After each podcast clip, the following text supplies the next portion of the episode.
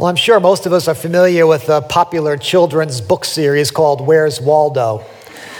The books present readers with a series of crowd scenes and challenges us to find the lanky, bespectacled Waldo somewhere amid all of the faces. And it can take a while, even for an adult, uh, to find Waldo there on a crowded beach or a crowded city street. Now, predictably, someone came up with a Christian version called Where's Jesus?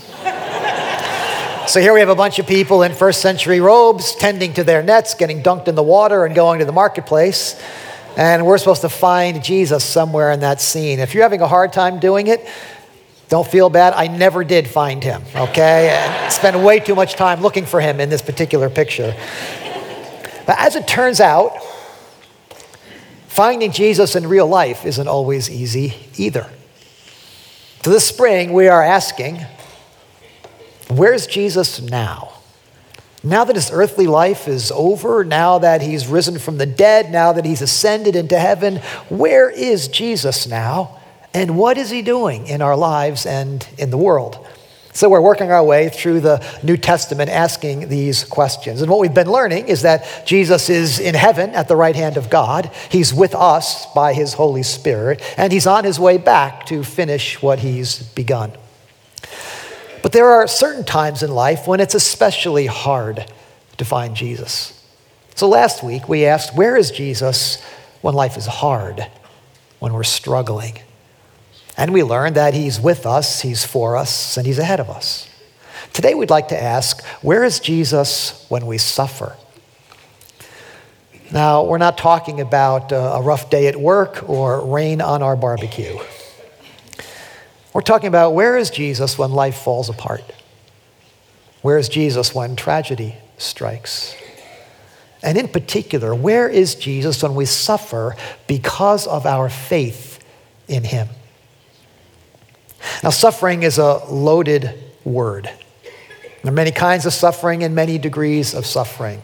And as Americans living in a free and prosperous nation, most of us have not suffered in the way many millions of people are suffering today. And so we want to be careful to be aware of that as we talk about these things today.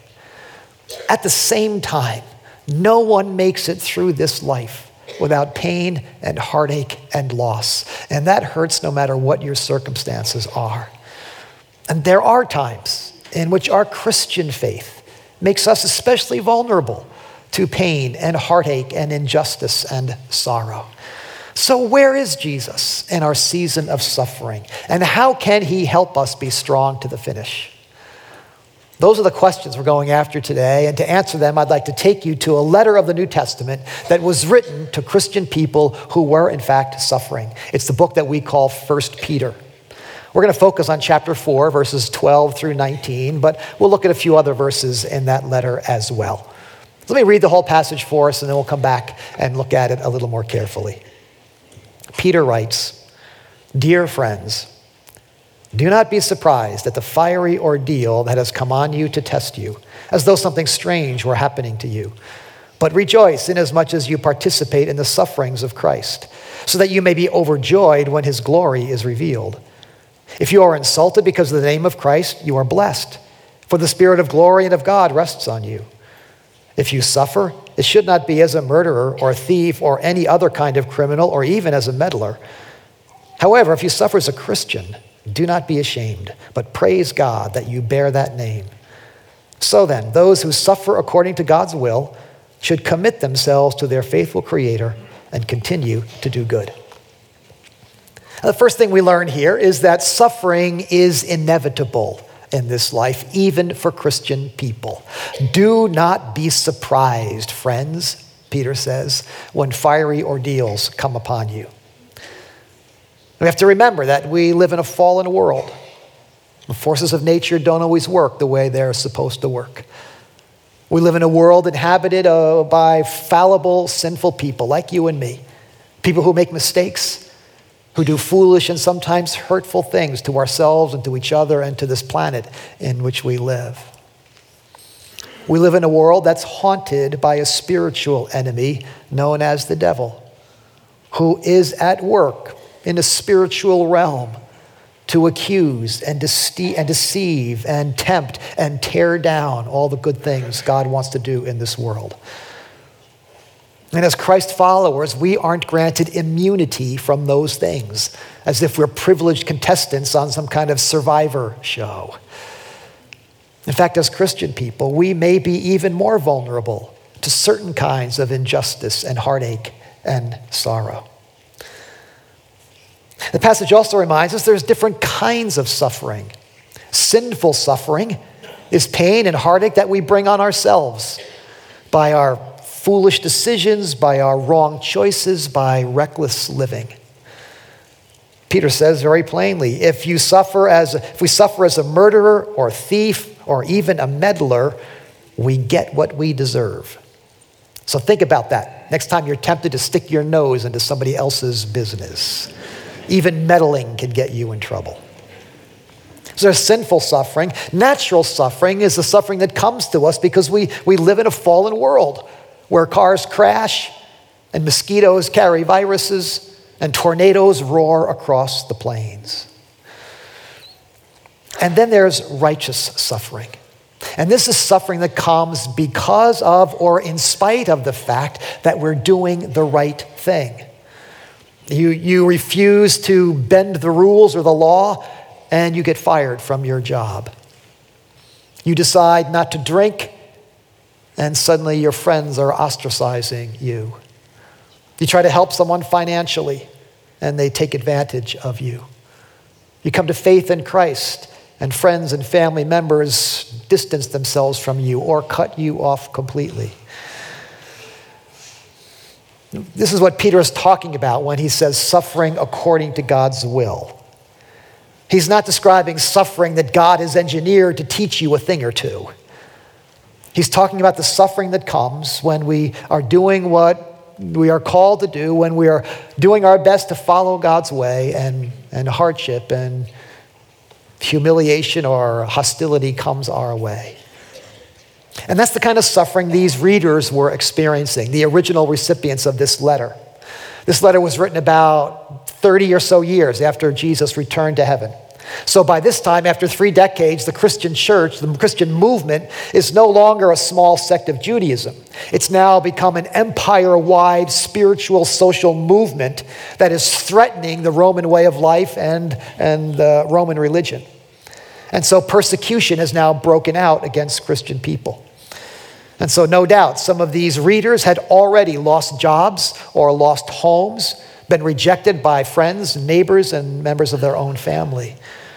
We learn that some of them were slaves who were being abused by their pagan masters. We learn that some were Christian wives who were being harassed and neglected by their unbelieving husbands. In AD 64, when Rome nearly burned to the ground, Nero blamed it on the Christians. And so a new wave of persecution broke out. Many were thrown in jail, and many more would be in the days to come. Now, I realize all of that may sound very long ago and far away, but we dare not forget that today, followers of Christ are being persecuted all across the world persecuted in, in greater numbers than ever before in human history. Just this week, I was reading that persecution against the church in China is suddenly on the rise, a dramatic increase in recent years. No doubt you've read about hundreds, thousands even, of, of crosses being torn down from churches, churches being closed or demolished, pastors being thrown in jail or placed under house arrest, church members threatened with losing their jobs or their privileges or their homes if they continue to practice their faith in particular ways in other parts of the world, the Middle East, places in Africa, South Asia. We know that Christian people live in fear, not just from the government, but from neighbors, from marauding mobs of, of religious fanatics who may at any moment turn upon them, set their house on fire, drag them into the street for a public beating. Now, not, not many of us are likely to, to be persecuted that way, to, to lose our homes or be thrown in jail. At the same time, it is not getting any easier to be a follower of Christ in the world in which we live today. So, the first thing we learn here is that suffering is inevitable in this life. There are different kinds of suffering, and that Christian people are especially vulnerable to righteous suffering. The third thing we learn, and perhaps the most difficult to accept, is that there is a way to embrace suffering, to, to take hold of suffering in a positive way, even to rejoice in it. Again, Peter says, Do not be surprised at the fiery ordeal that has come on you, but rejoice. If you are insulted because of the name of Christ, you are blessed. If you suffer as a Christian, praise God that you bear that name. Now, surely, Peter's not asking us to be happy when we experience heartache or pain or loss. God doesn't want us to suffer. He didn't create us to suffer. He takes no pleasure in our pain. And we certainly shouldn't go looking for suffering in some misguided attempt to be more spiritual. Peter's simply telling us that when suffering comes, we have an opportunity to experience Christ and to glorify Christ in ways we may not be able to when life is comfortable and secure and happy. We might put it this way when suffering comes, we have an opportunity to know Christ and to show Christ like never before. An opportunity to know Christ and to show Christ like never before. Now, if this is a hard truth for us to accept, this idea of rejoicing in suffering, let's remember that Peter had a hard time accepting it as well. You remember the first time Jesus spoke with Peter about suffering? He was speaking to all of the disciples. He began to tell them about the fact that he would be handed over to the authorities, that he would suffer many things, and that he would be killed. How did Peter respond? No way, Lord. Never. These things will never happen to you or to us, right? That's probably what he was thinking. Peter's theology, his worldview, didn't have much room for suffering, especially suffering as one of God's people. And chances are our theology, our worldview, doesn't have a lot of room for suffering either. As Americans, we're we're, we're raised to kind of think the world owes us life, liberty, and the pursuit of happiness.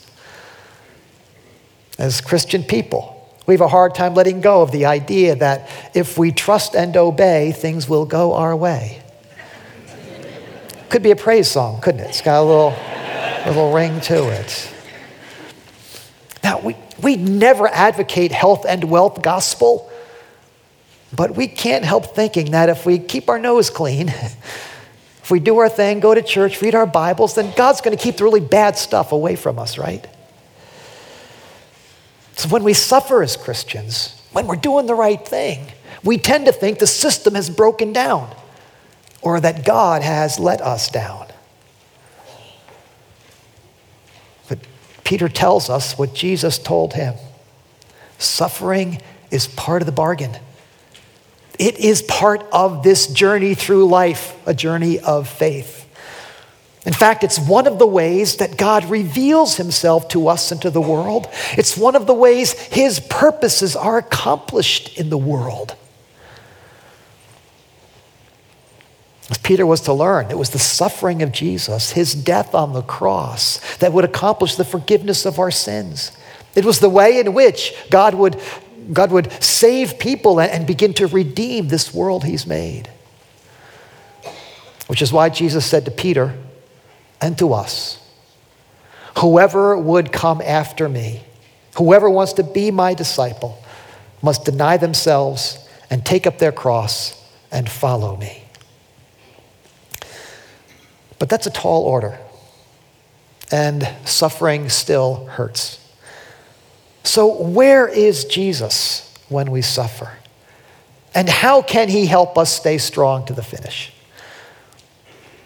As I ask that question of this passage and the rest of Peter's letter, two truths emerged for me that can help us stay strong. And the first is that when we suffer, Jesus is nearer than we ever realized. When we suffer, Jesus is nearer than we ever realized. Look again at verse 13. But rejoice inasmuch as much as you participate in the sufferings of Christ, so that you may be overjoyed when his glory is revealed. Now, that word participate comes from a Greek word that we toss around in church circles sometimes. It's the word koinonia. It's a warm word that we translate fellowship. It's the idea of having something in common with another person, sharing something fully and deeply. And so when we suffer righteously, we have something in common with Jesus, who also suffered righteously. Now, Peter sets this up back in chapter 3, where he says, For it is better, if it is God's will, to suffer for doing good than for doing evil.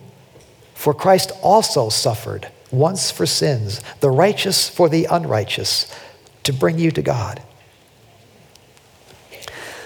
I spent some time this week revisiting the passion, the struggle, the suffering of Jesus as he made his way to the cross. And I was struck by the many different ways in which he suffered.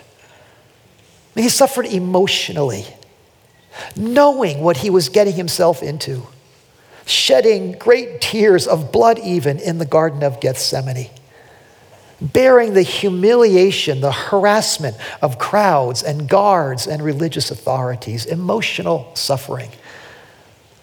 And then, of course, there was relational suffering. As one by one, the people he counted closest in his life betrayed him, denied him, and abandoned him in his hour of need. And then, of course, there was the physical suffering beating, torture and the, an execution in the most painful way, perhaps, that human beings have ever concocted to bring an end to someone's life physical suffering. And then, of course, the spiritual suffering of bearing on his shoulders all the guilt and shame of the whole world's sin, every wicked thing and thought on his shoulders in the presence of a holy God, and the sky went dark on him emotional, relational, physical, and spiritual suffering. Peter is telling us that when we suffer in any one of those ways, we have something in common with Jesus. We have an opportunity to draw close to Him, to find a kinship with Him as a fellow sufferer in ways we can't when life is working well.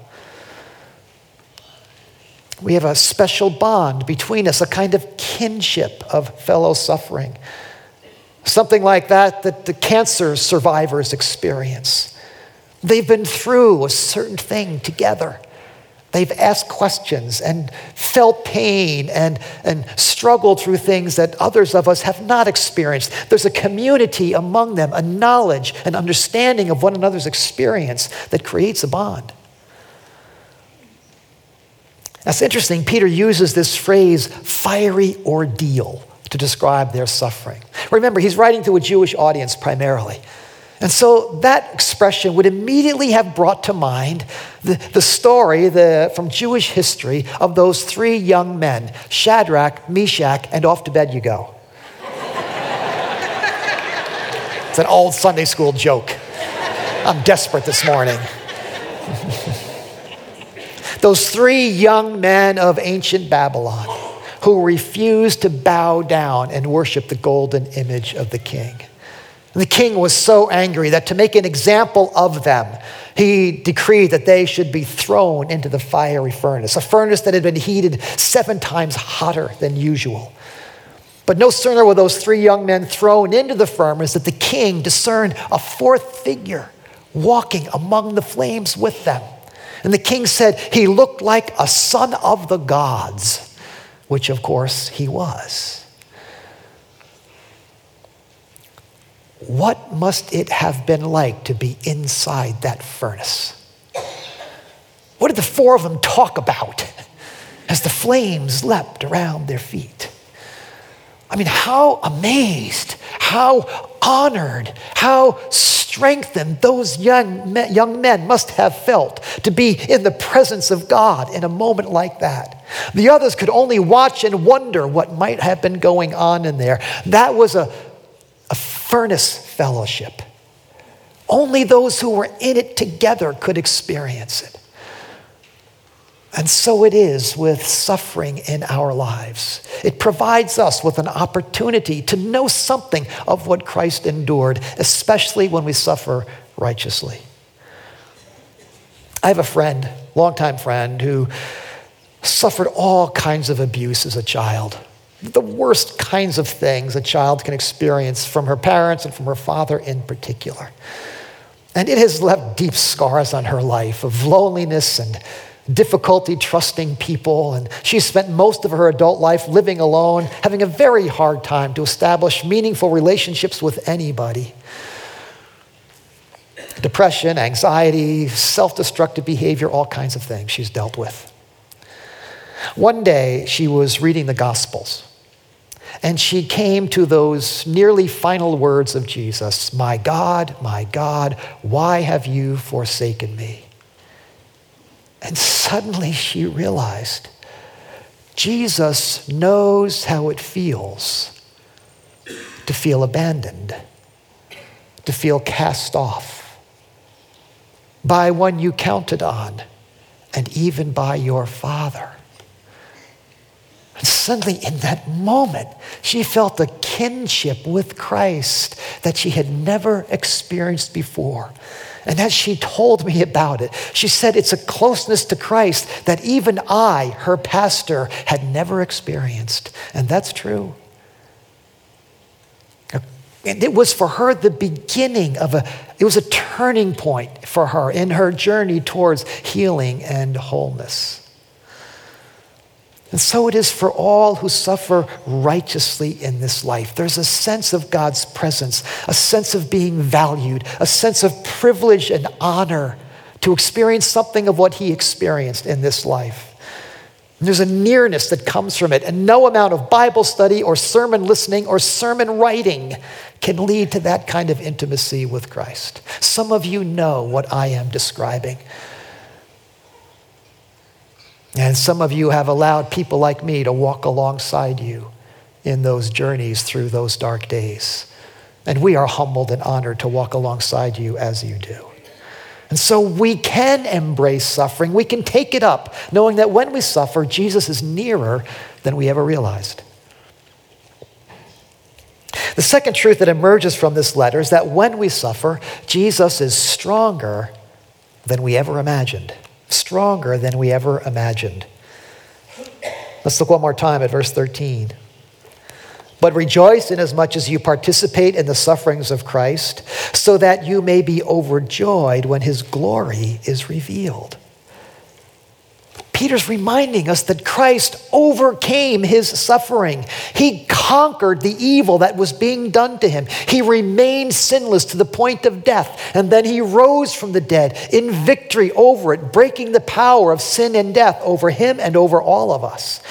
And so we can rejoice, not in the suffering itself, but the glory that will be revealed when, with His help, we overcome our suffering, when we find freedom and healing beyond it and, and through it, and when God does good things in the world around us through our suffering, when He redeems it.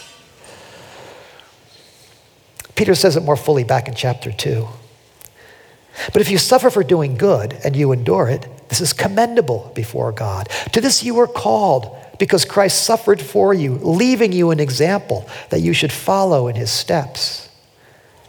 When they hurled their insults at him, he did not retaliate. When he suffered, he made no threats. Instead, he entrusted himself to him who judges justly. He himself bore our sins in his body on the cross so that we might die to sins and live to righteousness. Now, speaking of children's books, there's a wonderful little image, word picture tucked away in this verse. It's that phrase, leaving you an example. The phrase Peter's using there describes an, uh, an ancient wax tablet. It was something that was used often to teach children how to form their letters. The, the, the teacher would make, would etch deep, strong lines in the wax forming letters. The children would then take a stylus and trace those letters, learning how to form them for themselves, how to put thoughts together for themselves. In the same way, Peter says, Christ etched out an example for you into the wax of suffering, showing us the paths that we could and should take, so that as we follow them, we become fashioned and formed into the likeness of Christ. We learn how to continue doing good. We learn how not to return evil for evil. We learn to entrust ourselves to Him who will judge justly in this life and in the life to come. We can trust Him with our suffering. And like these children, we become formed into the likeness of Christ. As a part of our series, we've been profiling Grace Chapel folks who've been following Jesus for a long time. We're going to take a little break from that this week because I'd like to tell you about a, a longtime Christ follower I've known from another church and another time. Hal was a, a good and godly man, leader in the church for many years, highly respected in his local community where he lived for a long time, senior management of, of a major corporation. Some years earlier, in his work as an elder in the church, he had mentored a, a, younger woman who had been coming through some really rough times in life. Well, as it happened, they fell in love along the way and they were married. Hal adopted her child and then they had a couple of their own. It was, it was a great story, story of love and redemption, and Hal loved to tell the story. But after a decade or so of what seemed to be a happy marriage and household, things fell apart abruptly and painfully. Hal was certainly not a perfect husband, but for reasons of her own, she left him and divorced him. He was hurt, he was humiliated, and he was struggling spiritually. How, how could God allow this once good story to have such an ugly ending? And one night he came to me to talk about it. And I remember he took me to these same verses in 1 Peter. And he said to me, I want to do what these verses say. I want to identify with Christ in my suffering. I want to follow Jesus' example. So he determined, as painful as it was, that he would follow Jesus' example, that he would refrain from retaliation, that he would seek the good of his ex wife and their children, and that he would entrust himself and their futures to God. And that's what he did. He resigned his leadership role and literally took a back seat in the life of the church. He accepted the financial burden for two households. And he continued for many years to love, serve, and pray for her and their children in every way that he could. It was the hardest thing he had ever done.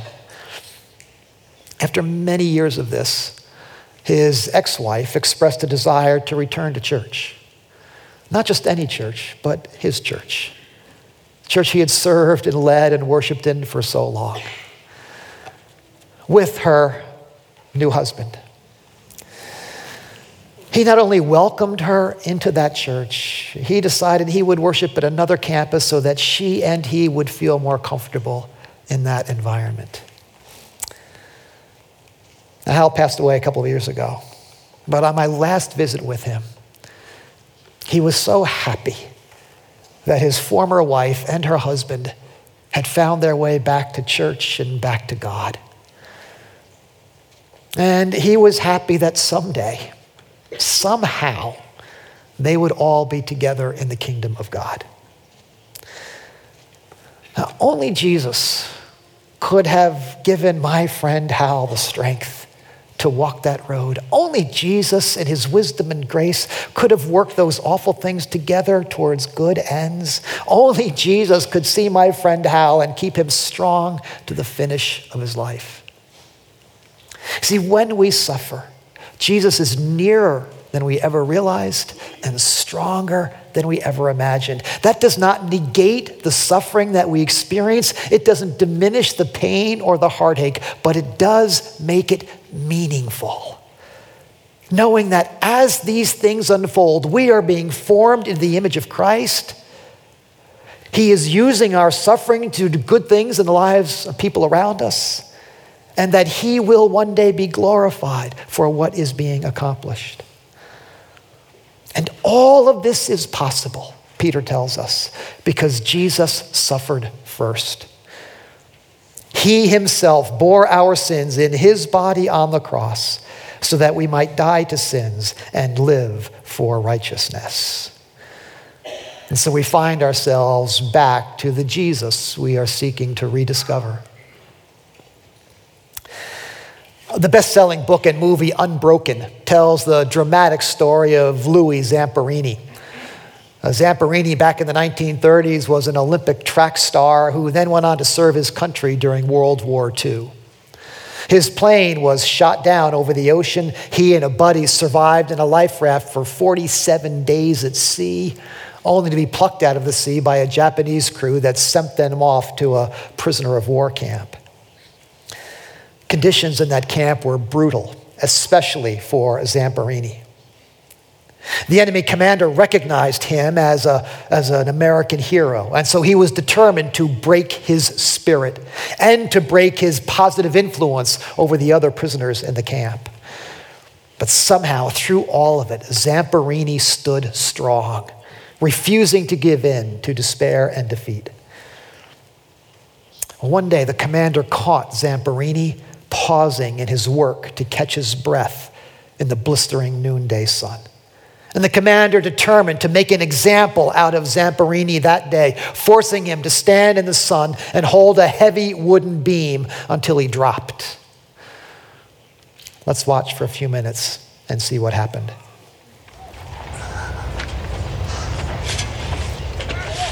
If he drops it, shoot it.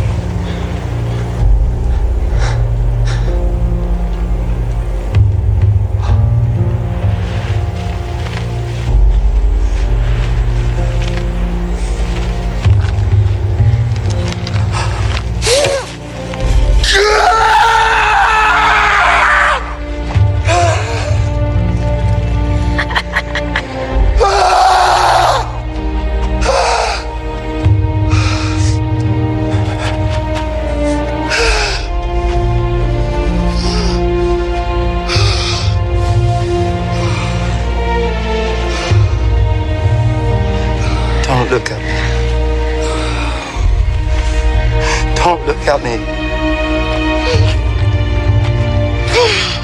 Mirna. Mirna. Mirna!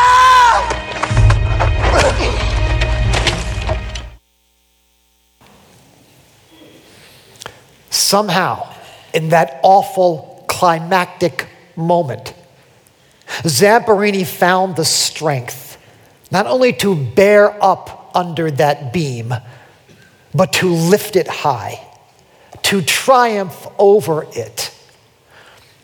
He not only bore that suffering, he conquered it. He became an example, all right, an example of courage and strength in the face of injustice. He and his men would not be broken, no matter what the enemy did to them. He took a beating for it, but his men took courage from it. And they hung in there until soon after they were liberated by Allied forces. That is the power of righteous, redemptive suffering. Now, we want to remember that this took place at a time when America and Japan were at war, enemies with one another, and the atrocity and the suffering flowed both ways, as it always does when the enemy turns us against one another, and when we try in our human strength to try the best we can to make things right. But that's why in this fallen world we need someone stronger one who suffers righteously, a perfectly righteous one, to suffer for us, to bear our sin, to conquer our enemies.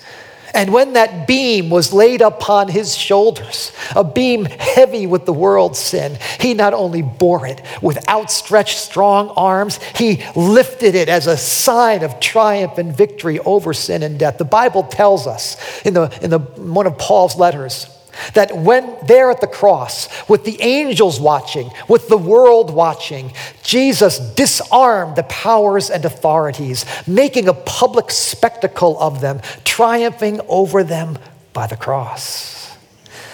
C.S. Lewis tells us, Amen. C.S. Lewis tells us that Christianity stands alone among the religions of the world in that it offers us a redemptive answer to the problem of suffering. No other religion does that. Other religions would tell us that, that suffering is. Um, is, is, is, to be avoided by, by, by placating the gods, that suffering is to be dismissed as a mere illusion, that suffering is to be endured as a punishment for misdeeds in some former life. Only Christianity tells us and gives us the power to take hold of suffering, to seize it for the glory of God and the good of the world and the transformation of our souls. Not long after returning to the States, Zamperini came to know Christ personally at a Billy Graham crusade. He followed Jesus for the rest of his life to the age of 97. He extended forgiveness publicly to his captors, including that commander, and he died just recently at the age of 97. That's what I call strong to the finish.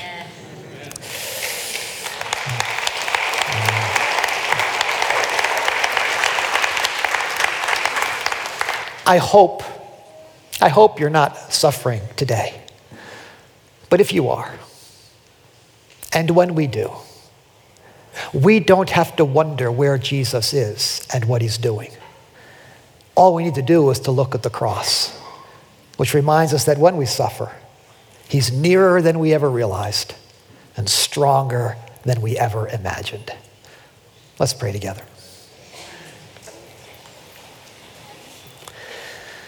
I'd like to allow us a moment or two as we close to pray for anyone we know who might be suffering. Maybe it's a member of our family or your friendship circle of your church. Maybe it's you. If no one comes to mind, then you might pray for brothers and sisters in Christ around the world who are being persecuted for their faith. Let's bring them before the Lord privately, quietly in our prayers, asking Him to give them strength.